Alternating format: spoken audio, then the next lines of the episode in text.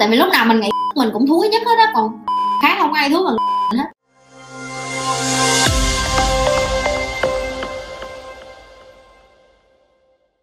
Cô giáo dạy em về cách nhận biết trầm cảm và để an ủi một người trầm cảm là gì đi cô giáo? Thật ra trầm cảm nó có nhiều loại nữa và có nhiều người em nhìn người ta bình thường em không biết người ta có trầm cảm hay không. Tại vì chị, chị từng có một người bạn mà kể với chị câu chuyện là bạn của chị ở bên mỹ á, sống rất là bình thường chẳng nói năng gì hết.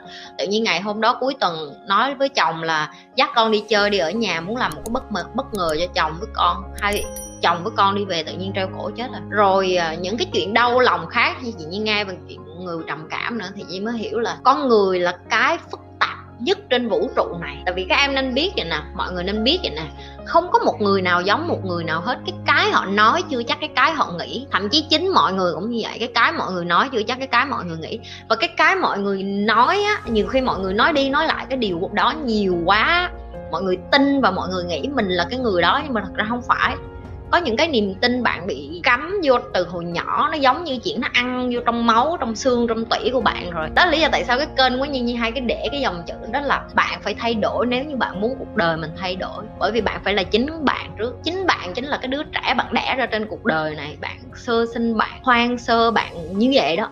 Bạn tưởng tượng nếu như mà bạn đẻ ra một ở cái vùng rừng núi và bạn phải phải sống như một cái người nguyên thủy bạn phải đi dạy, bạn phải đi săn bắt hái lượm ví dụ như vậy. Đó chính là con người thật sự. Nhưng mà bởi vì mình sinh ra trong một cái môi trường nó đã tiến hóa rồi, mình phải bị mặc áo quần, rồi mình phải suy nghĩ, nói chuyện và behave, hành động như những cái người người ta muốn mình hành động. Thì đôi khi mình tưởng đó là mình, nhưng mà thật ra có khi không phải, đó là mình. Tại vì ai cũng khác nhau hết, nên mọi người. Cho nên là nếu như em muốn giúp những người trầm cảm thì chị nghĩ là nó, nó nếu như người ta đến với em mà người ta nói em là người ta trầm cảm thì đó là cái đầu tiên có thể giúp đó là lắng nghe và take it seriously. Có nghĩa là em phải nghe nó một cách nghiêm túc chứ đừng có nghe sao em cười mày mà trầm cảm cái con mẹ gì mày suốt ngày liêu la liêu lo hót ríu rít ví dụ như vậy thì người ta sẽ im luôn.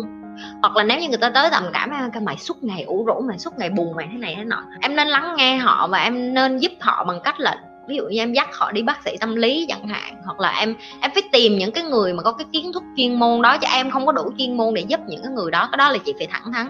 Tại vì rất là nhiều người nghĩ là à mình cứ ngồi mình làm bạn với những người tỉnh thức đó rồi à, những cái người ờ, trầm cảm đó rồi tự nhiên họ vượt qua được. Không có đâu, không có vượt qua được như vậy đâu làm sao mà vượt qua được? Ok những cái người đó họ cần những cái người bác sĩ và những cái người bác sĩ đó họ được đào tạo lâu năm để mà họ hiểu được những cái mà những người bị trầm cảm này đang trải qua để họ cho thuốc để họ nói chuyện với những người đó để họ giải tỏa những cái kiến thức trong đầu những người đó. Một trong những ông thầy của chị là là Kraftwerk á, người úc thì breathwork có nghĩa là một cái hình thức em thở để mà em quay trở lại quá khứ tại vì có những người người ta bị ám ảnh lúc quá khứ người ta không biết được tại sao người ta ví dụ như sợ nước người ta sợ rắn hoặc người ta bị đánh hoặc người ta sợ lửa tại sao người ta sợ người ta phải quay lại cái ký ức khi người ta còn là em bé và bởi vì người ta sợ cái đó bởi vì người ta bị trauma có nghĩa là bị cái ác cảm từ hồi nhỏ cái đó cho nên họ đem theo tới lớn nhưng mà họ không biết luôn thì đó là những cái mà người ta phải phải dùng đến bác sĩ và vật lý trị liệu và nhiều thứ lắm em. Cho nên em không thể nào mà giúp một người trầm cảm. Em em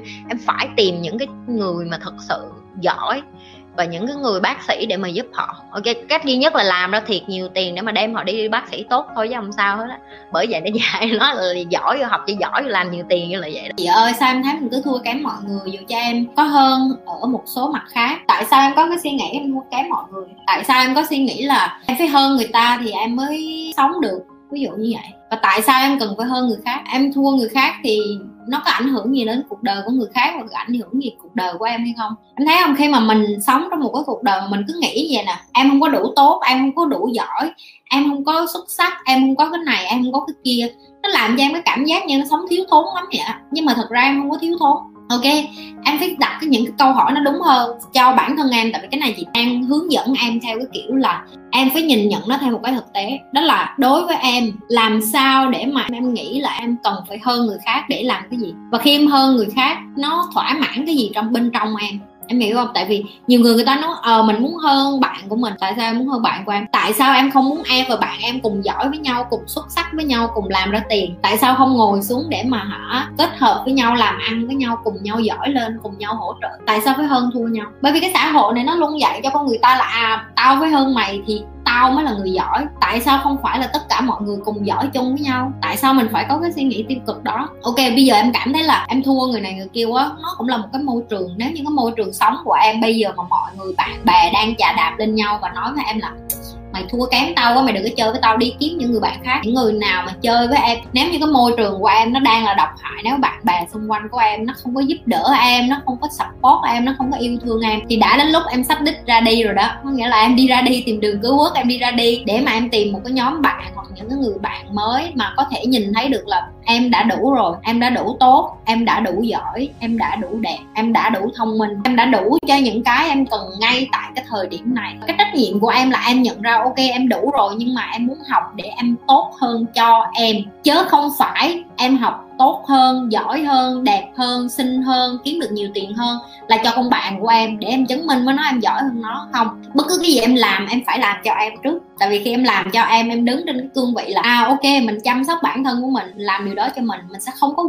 quan tâm đến cái chuyện người này, người kia lên án mình cái gì, người này, người kia nói cái gì hết, tại vì nó không có nghĩa lý gì hết á. Bạn em có khi nó cũng đang nghĩ như y xì em vậy trời ơi, tao không giỏi bằng con nguyên nguyên mày ơi, tao thấy tao nhiều cái tao thua thiệt, tao không bằng nó nó xuất sắc cái này cái kia. Có bao giờ em nghĩ bạn em cũng đang nghĩ cái đó trong đầu không? Tại vì lúc nào mình nghĩ mình cũng thúi nhất hết á, còn khác không ai thúi mình hết tại vì mình lúc nào mình nghĩ mình cũng là người không đủ tốt hết ok? Cho nên cái đầu tiên em phải ngồi xuống nhìn nhận đó là em đã đủ tốt rồi, em đã đủ giỏi rồi và em chỉ cần phải nhận ra được là à, hôm hôm nay mình làm bất cứ cái gì mình học, cái gì hay là mình muốn tiến bộ lên là cho chính mình, ví dụ như vậy. Cho dù em và họ chỉ nói chuyện đơn giản hàng ngày như vậy có quá tự ti không ạ? Tự ti nó là một cái từ mà xã hội bày cho mình, không có gì tự ti hết em. Em đang trong quá trình tìm hiểu em và em đang trong quá trình muốn biết được em là ai và muốn tìm hiểu em là gì thì không có gì hết. Trẻ là vậy đó, trẻ thì mình có nhiều cái mình không biết đó. thì mình phải trải nghiệm thôi. Trải nghiệm thì em phải đem bản thân em ra, em kết bạn thêm nhiều, rồi em biết thêm nhiều người, rồi em gặp thêm nhiều người, thì em học thôi thôi, cái trải nghiệm không có mua được. Ba mẹ em sắp ly hôn em đau quá chị à. Cái chuyện mà ba mẹ em, ba em ở đây, mẹ em ở đây yêu nhau và ly hôn nó không liên quan những chuyện ba em thương em và mẹ em thương em hết. Em là người ở đây. Và cái này cũng là cái mà chị đã tập cho con chị thậm chí bây giờ. Và chị cũng muốn em bắt đầu suy nghĩ như vậy. Cái chuyện ba mẹ em ly hôn đó là chuyện cá nhân tình cảm của hai người. Chứ nó không có liên quan gì cái chuyện ba em có còn thương em hay không. Cái điều đó nó mới quan trọng. Mẹ em có còn thương em hay không? Cái điều đó nó mới quan trọng. Nếu như em là người lớn, em phải tôn trọng cái sự quyết định của ba mẹ em. Chị bảo đảm với em em đã nhìn thấy được cái kết quả ngày hôm nay họ sẽ ly hôn. Không có ai ly hôn mà tự nhiên đang yêu thương nhau, ôm ấp nhau, ngủ với nhau, tự nhiên ngày mai đùng vậy thôi, tao muốn bỏ mày mày muốn bỏ tao, không có đâu em. Chị bảo đảm đấy, em ở với ba má, em đã biết được là một ngày nào đó người ta sẽ không ở được với nhau. Em đã cảm được cái điều đó rồi, thậm chí một đứa con nít nó bước vô phòng mà ba mẹ nó giận họ hờn với nhau, nó còn biết được. Tiếng anh nó có cái câu là no blame blame, no victim in life only have victor uh, volunteer no victim. Volunteer có nghĩa là sao? Cái câu đó nó dịch như vậy nè. Trong cuộc đời này chỉ có những người tình nguyện được đau khổ chứ không có ai là nạn nhân của ai hết. Có nghĩa là em tình nguyện được đau khổ dùm cho ba mẹ em chứ em chẳng là cái nạn nhân gì hết. Tại vì nếu ba em vẫn thương em mẹ em vẫn thương em thì em không có là nạn nhân của cái gì nữa hết nên em không có cần đau khổ về cái chuyện đó. Em phải mừng cho ba mẹ em nếu như họ không yêu nhau nữa và họ không ở với nhau nữa. Tức là họ không có tra tấn nhau nữa thì họ sẽ có một cái cuộc sống cá nhân hạnh phúc hơn, thì khi họ gặp em, họ sẽ vui vẻ hơn và em sẽ vui vẻ hơn. Em nên tập trung vô cái tình cảm của em với ba mẹ em, đừng có quan tâm đến chuyện giữa hai người. Yêu đương nam nữ, đó là một cái chuyện em không kiểm soát được. 70 80 phần trăm thế giới, mọi người là ly dị. Ok,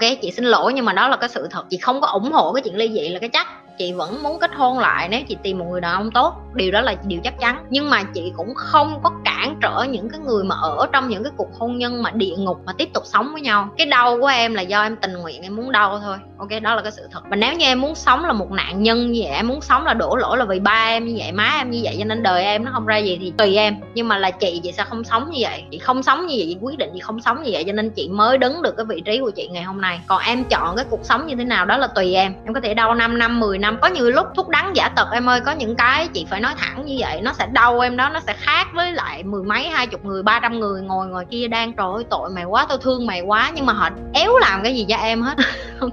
Họ chỉ ngồi đó họ nói ừ tội mày quá vậy thôi. Nhưng mà em về nhà em ngồi lại em cô đơn một mình em cũng một mình à. Và em phải xác định lại coi là em muốn làm gì với cuộc đời của em và em phải đối diện với cái tình cảm của em với ba mẹ em như thế nào. Vậy thôi đó là lời khuyên của chị. Đừng có quên nhấn like, share và subscribe cái kênh của nhì và Nhi sẽ trở lại với những cái câu trả lời khác cho các bạn.